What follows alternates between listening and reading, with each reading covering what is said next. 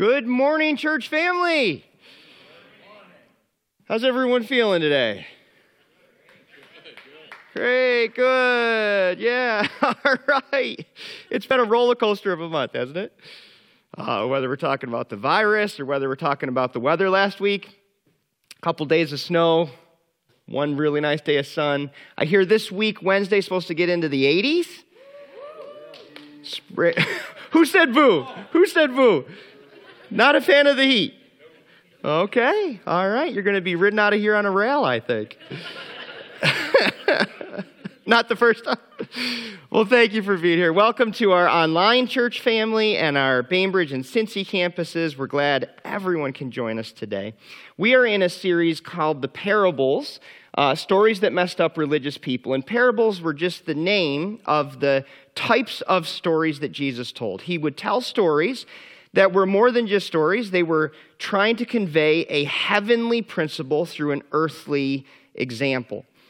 Now, the tricky part with Jesus' stories is that he was making truth, heavenly truth, accessible to people that had always been on the outskirts, people that had never really understood religion.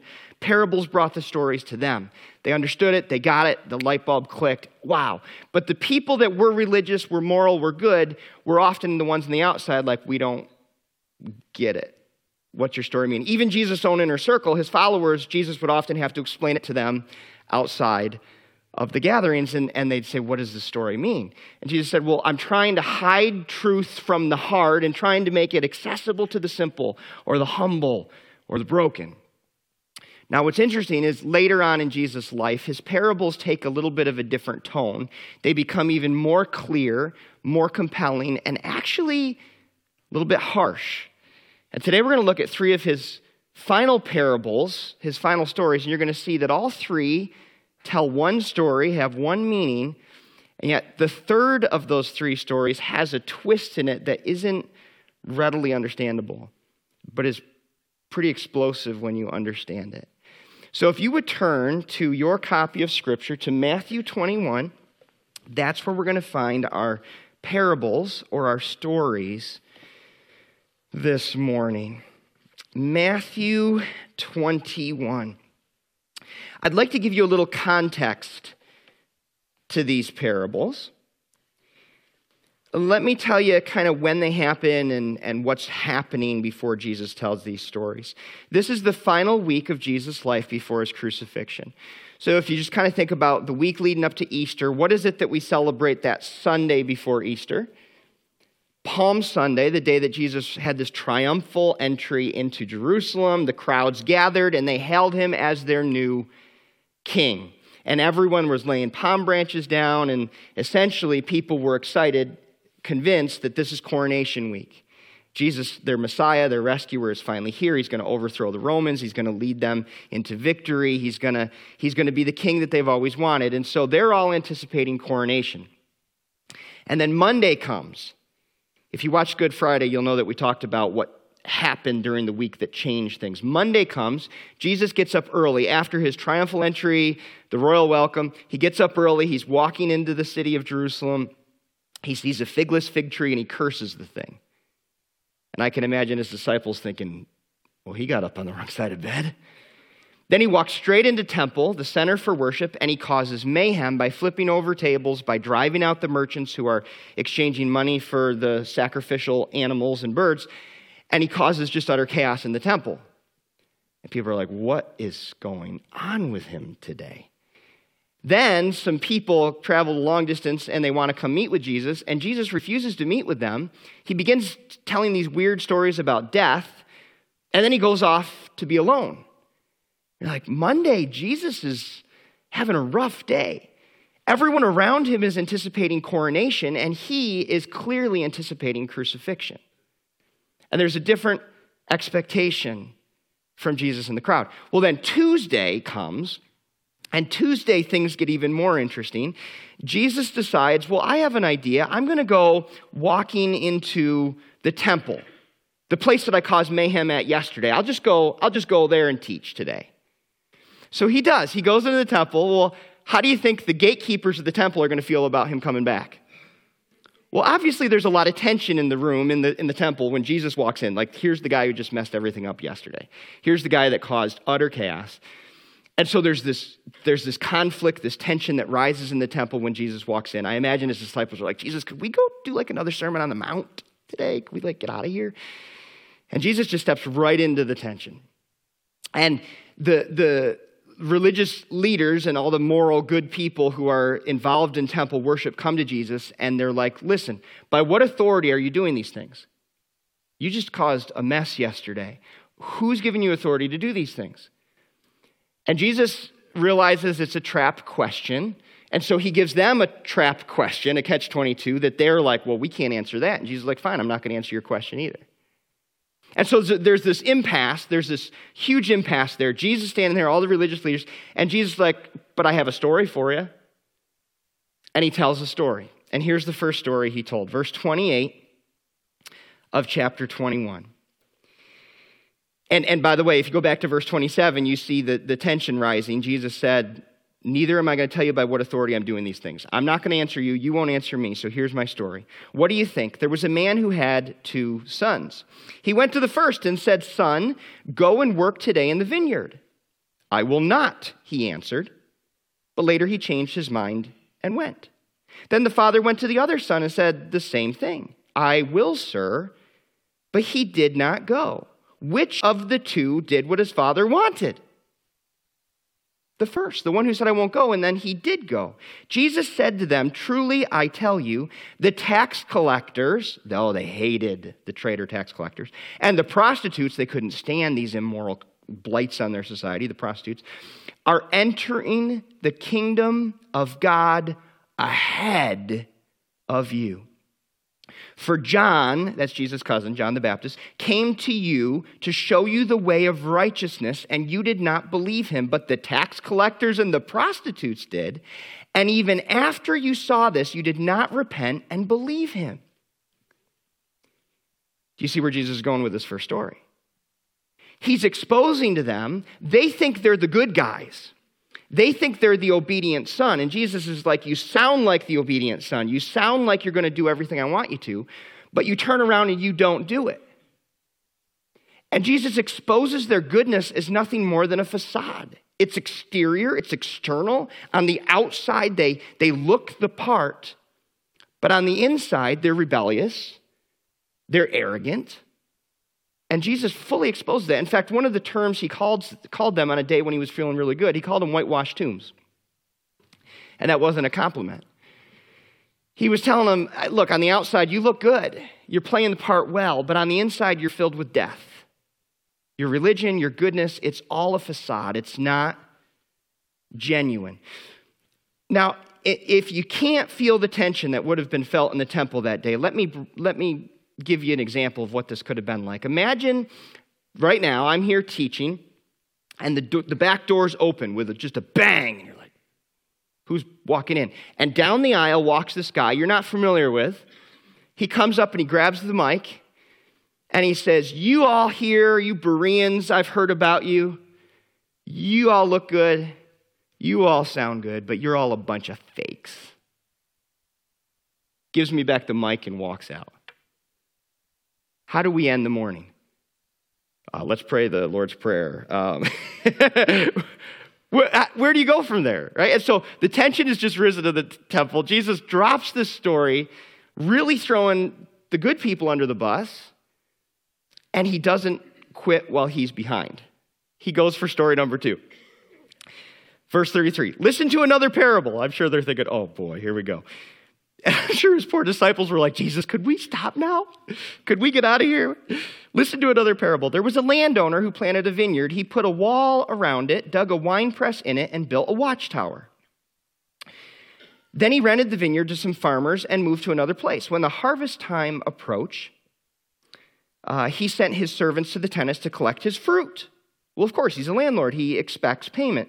The tenants, though, they didn't act how they should have. They seized his servants, they beat one, killed another, and stoned a third. Then he sent other servants to them more than the first time, and the tenants treated them the same way. Last of all, he sent his son to them. They will respect my son, he said.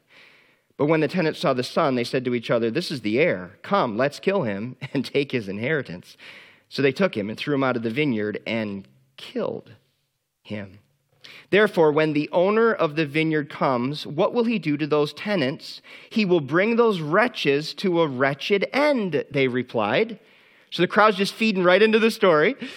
And he will rent the vineyard to, another, to other tenants who will give him his share of the crop at harvest time. Jesus said to them, Have you never read in the scriptures? Now, Jesus whips out a prophecy. The stone the builders rejected has become the cornerstone. The Lord has done this, and it is marvelous in our eyes. Therefore, I tell you, the kingdom of God will be taken away from you and given to a people who will produce its fruit.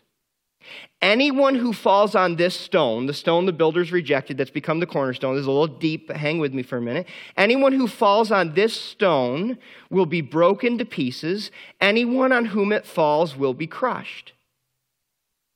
Okay, I was tracking with Jesus up until the stone thing. What in the world is he talking about? Now, if you go back to the prophecy that he quotes, who is the stone that the builders rejected that's become the cornerstone? That's Jesus, the Messiah. So he's saying that he's going to be rejected by his people, and yet rather than push him away, they're going to embed him down to become the cornerstone. Something great's going to be built on him. It's a really cool prophecy. And Jesus then kind of takes it a step further and he says, Hey, anyone who falls on the stone is going to be broken. In other words, if you ignore Jesus, if you're apathetic towards Jesus, he's going to break you. But if you fight against him, he's going to fall and crush you. So, whichever side you're on the, the, the continuum of response to Jesus, right? If you are angry at Jesus or fighting against Jesus, he's going to just one day crush you. If you're apathetic about Jesus, don't care about Jesus, ignore Jesus, you're going to trip over him and get crushed. Now, as Jesus talks about this, the, the crowd, the people, that's the Messiah they wanted. They wanted a warrior. They wanted someone who wouldn't stand for rejection, who wouldn't stand for anything but a Jewish Messiah, a Jewish king, a Jewish leader.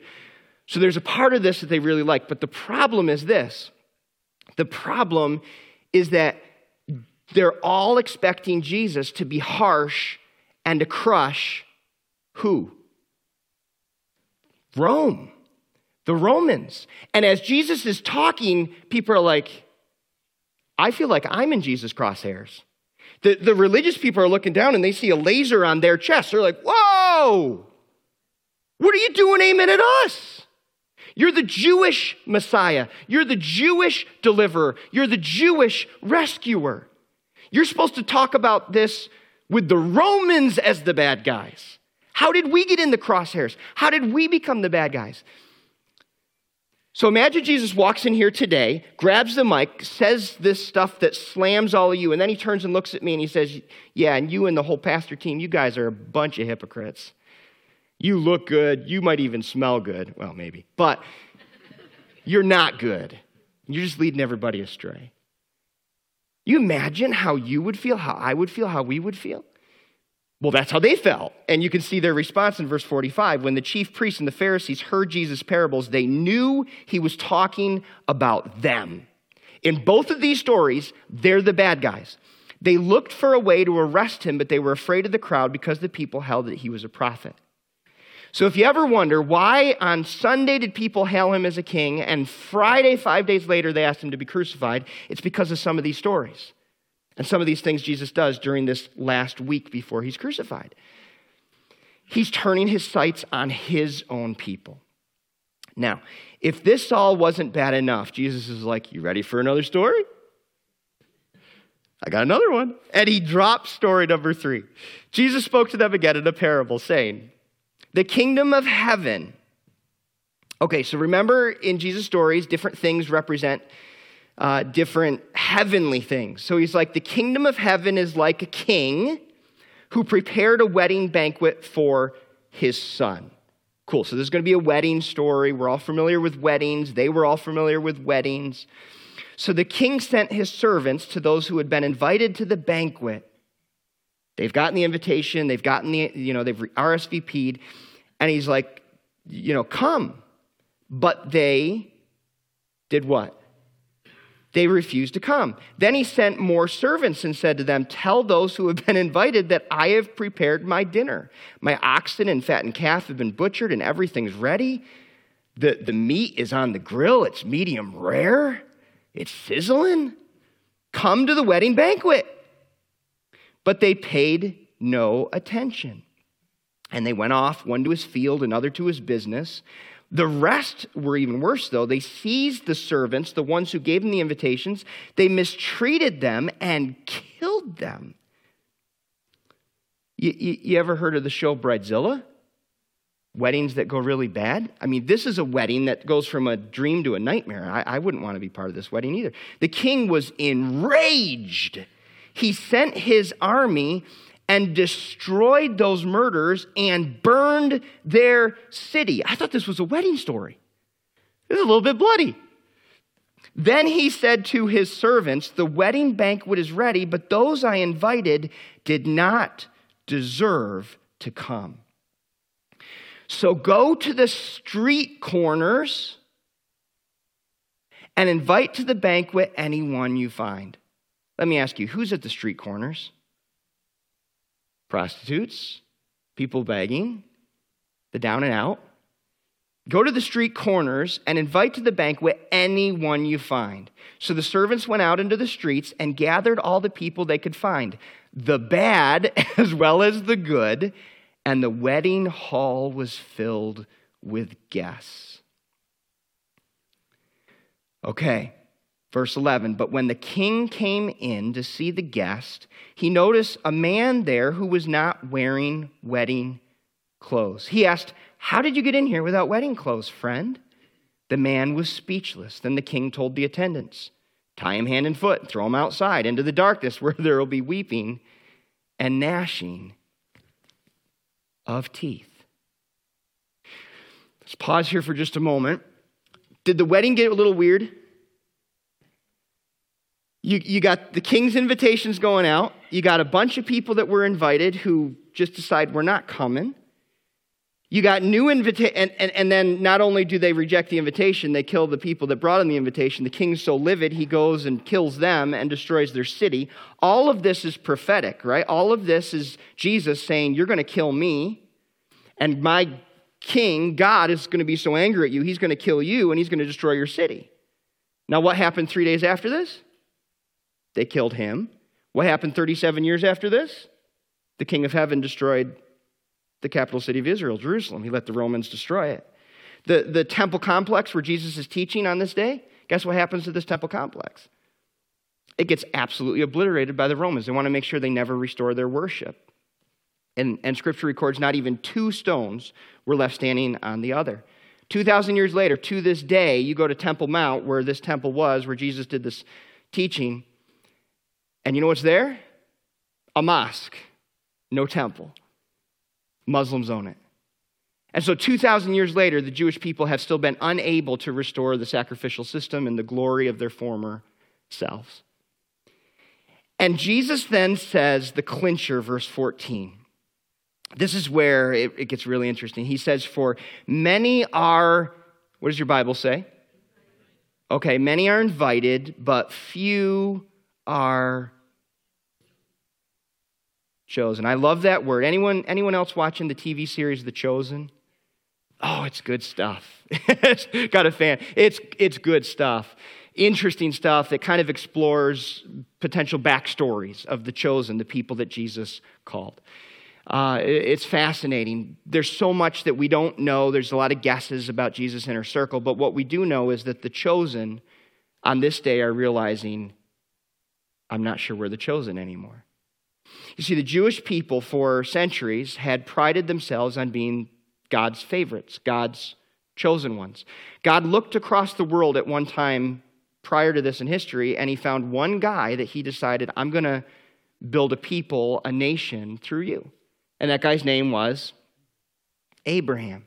And God said, Through you, I'm going to bless all the nations of the world. I'm going to set you apart. You're going to be unique and different. You're going to be my chosen people. Abraham gave birth to Isaac, Isaac, Jacob. And so the Jewish people came from that line and they were very proud of it. They were God's chosen, they were God's people. And they were all waiting for Messiah to come to give them the power that they always lacked. You see, the Jewish people weren't chosen because they were the bravest or the best. In fact, they were the most stubborn and, and, and smallest of nations.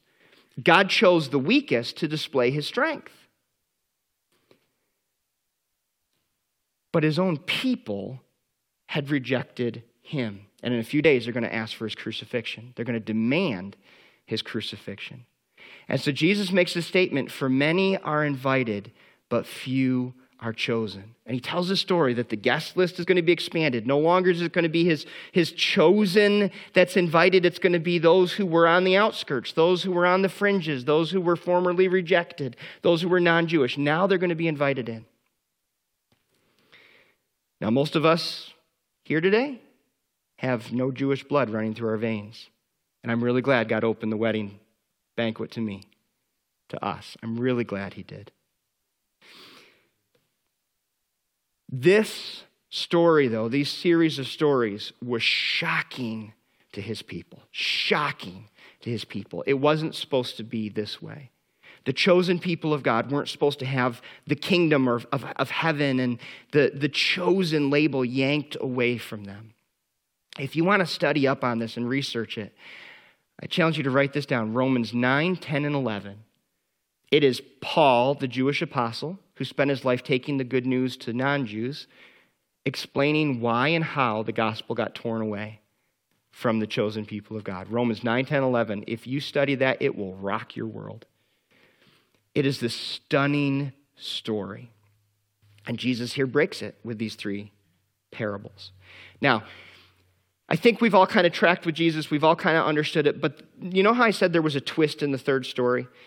Did you see the twist in that third story yet? I mean, there were, there were a few, but the big one is at the end when there's the wedding banquet. And there's, unlike the other two stories, you have a son who's good and a son who's bad. You have farmers who are good and farmers who are bad. You have two groups of people. But in the third story, there's how many groups?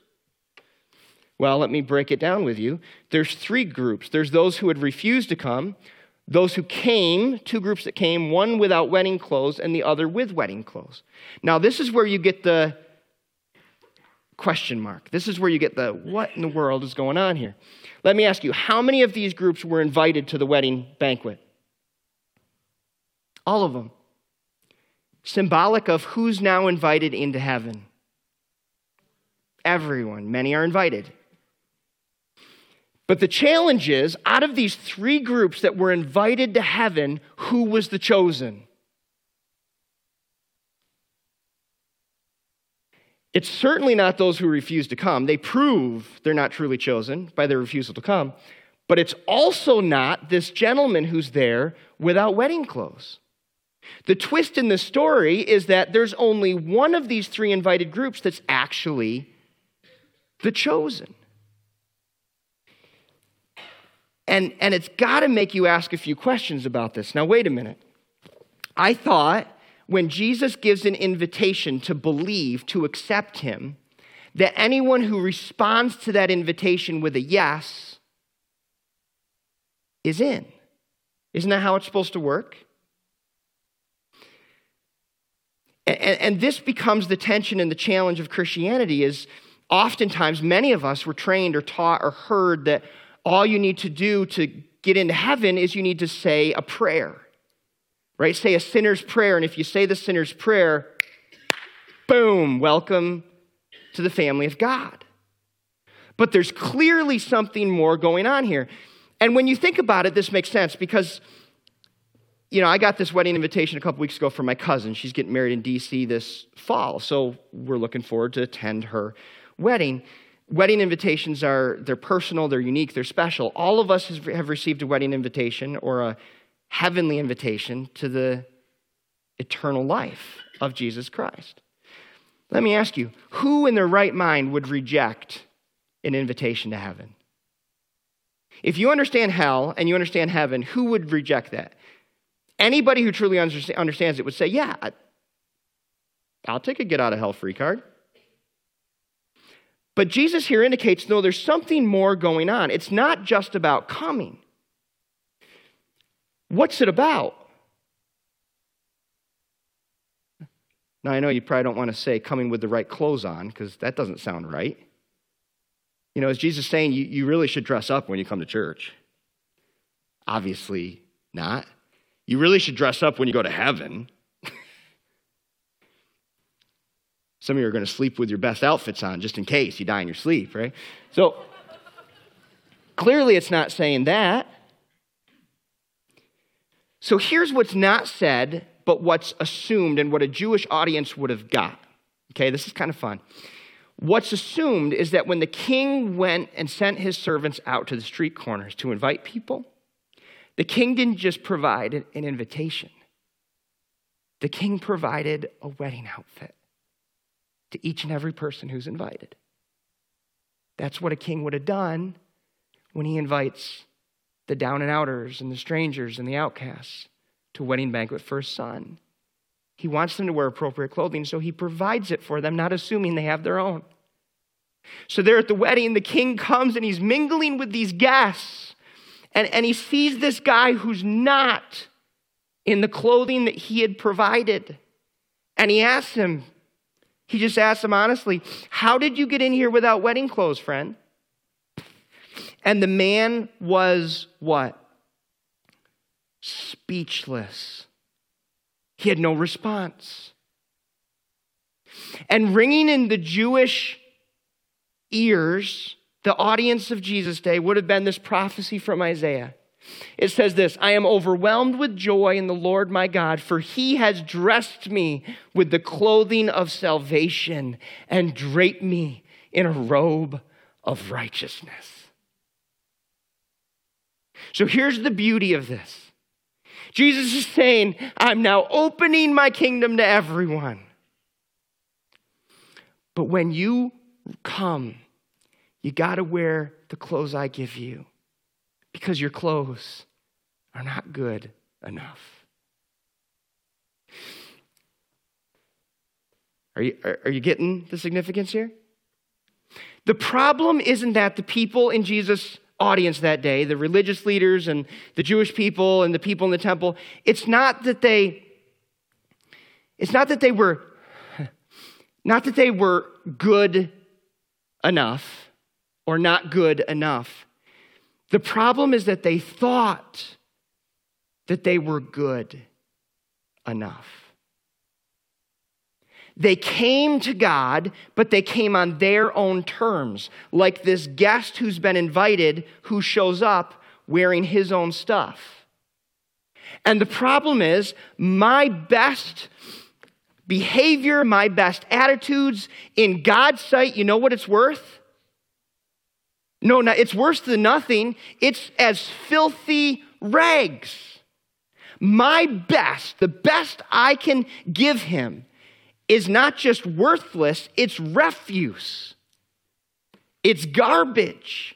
It's something he's got to dump, he's got to get rid of. And so Jesus just introduces this, this idea that it's never about being good enough it's about wearing new clothes that the king will provide you. And three days later, the Son of God, the perfect human, the perfect Messiah, would die on a cross. And in his dying breath would say, Father, forgive them. And his blood, his body would be offered as a substitute for broken, sinful people. And suddenly the gate to heaven is open and you can go in, not because of your goodness, but the goodness of the one who died on the cross that day. And you get to be clothed in the goodness of Jesus.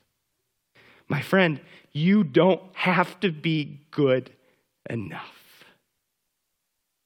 You can't be good enough. And before you think, well, I'm glad he's talking to unbelievers, they need to hear this.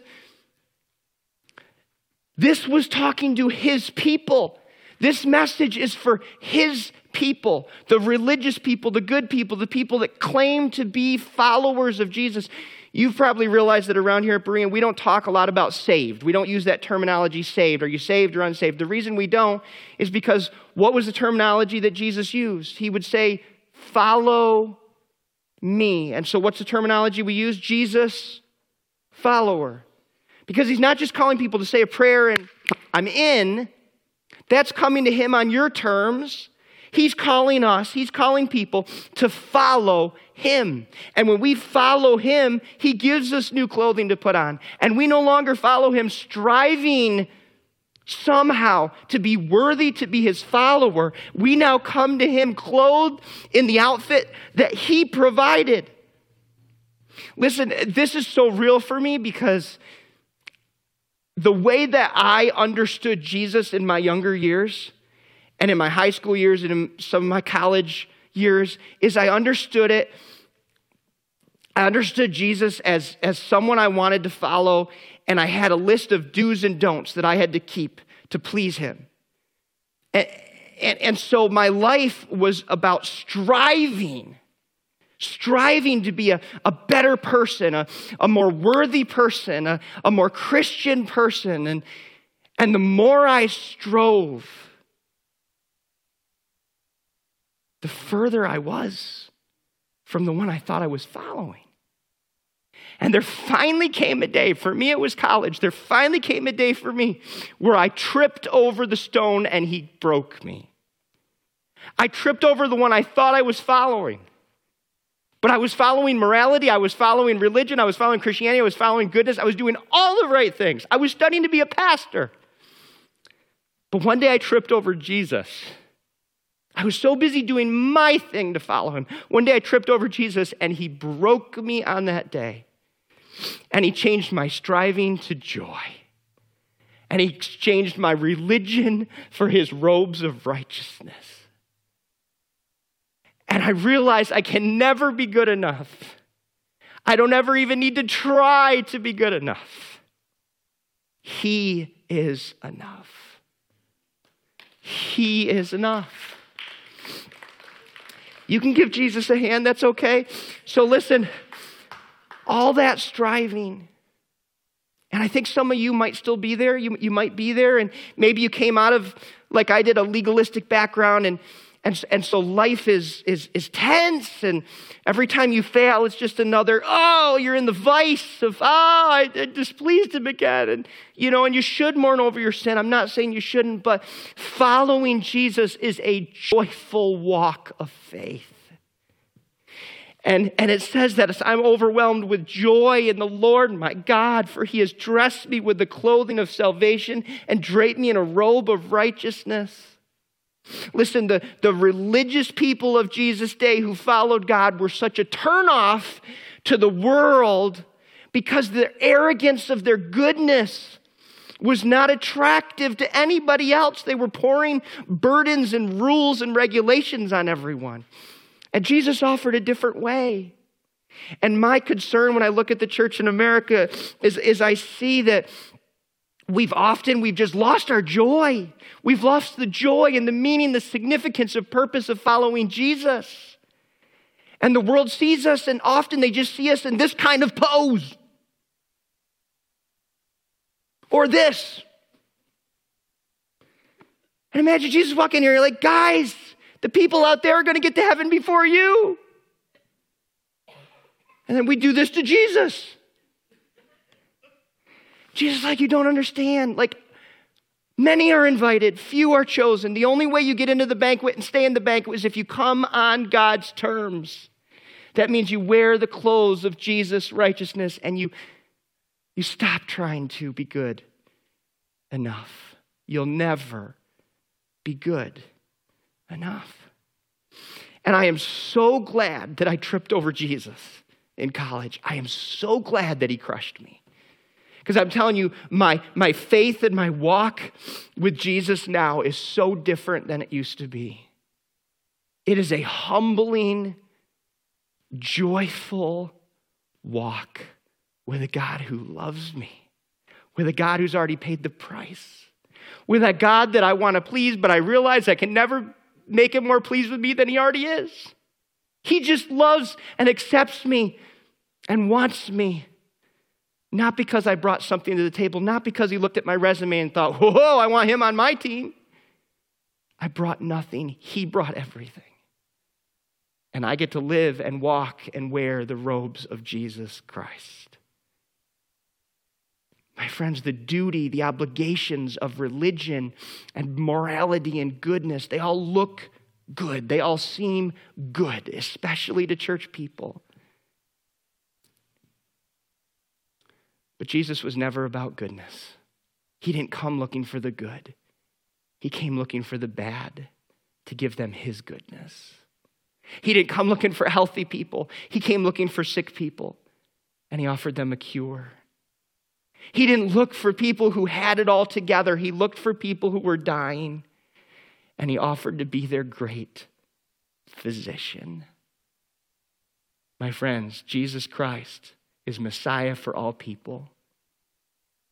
And he offers his robes of righteousness to any who will come to him on his terms. What an honor to be invited. Some of you wrestle with the idea of the chosen thing. How do I know if I'm chosen? Listen, if you have the faith to believe in Jesus and come to him on his terms, you're chosen. You're chosen. But if you refuse to come to the feast, obviously you can't be. And if you insist on coming on your own terms, then obviously you can't be. But if, if you accept the invitation to the wedding and you come on Jesus' terms, you are part of his new chosen. And you get to wear his robes. What a freeing thought. Would you bow with me in prayer this morning?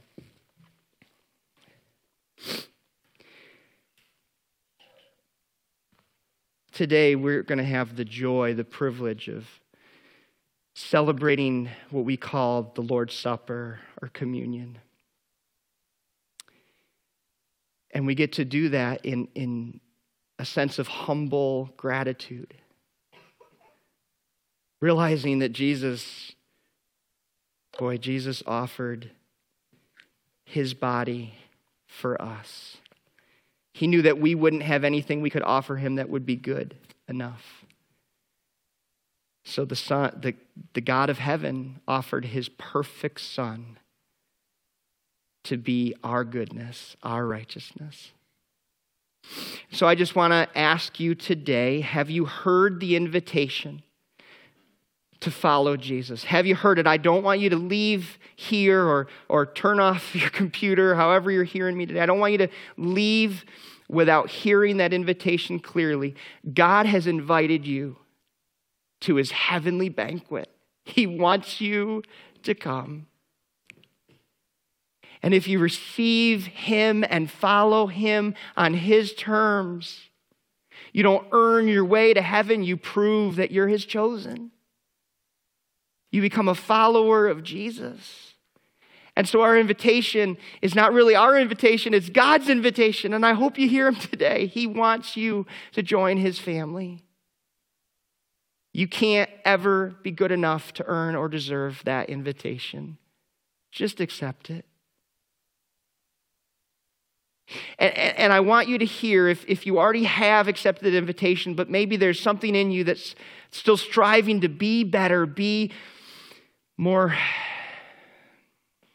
worthy, I'd love to invite you to give up the religious rat race and to rest in the goodness of Jesus.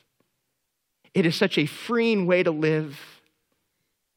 And it changes the way you see the world. No longer through, through my eyes, when I was living that way, I saw the world in black and white and I was just condemning everything that wasn't the way I thought it should be. And I see the world so differently now. The sick, the broken, the hurting, I now see them as objects of God's love and mercy, people He's inviting in. And I'm no better than any one of them. I invite you to embrace simplicity of Jesus' message, that you don't have to clean yourself up. You just put on the robes of Jesus' righteousness and you live in the joy of what God has already done for you. Father, thank you for being so honest that last week of your life with your people. They were stunned and angry by these stories. But God, these stories showed the path of eternal life. Thank you for opening my heart to this truth. I pray, I pray that you will release the person here who's struggling with their own goodness. I pray that you will win over today more followers of Jesus who live in the joy of your goodness.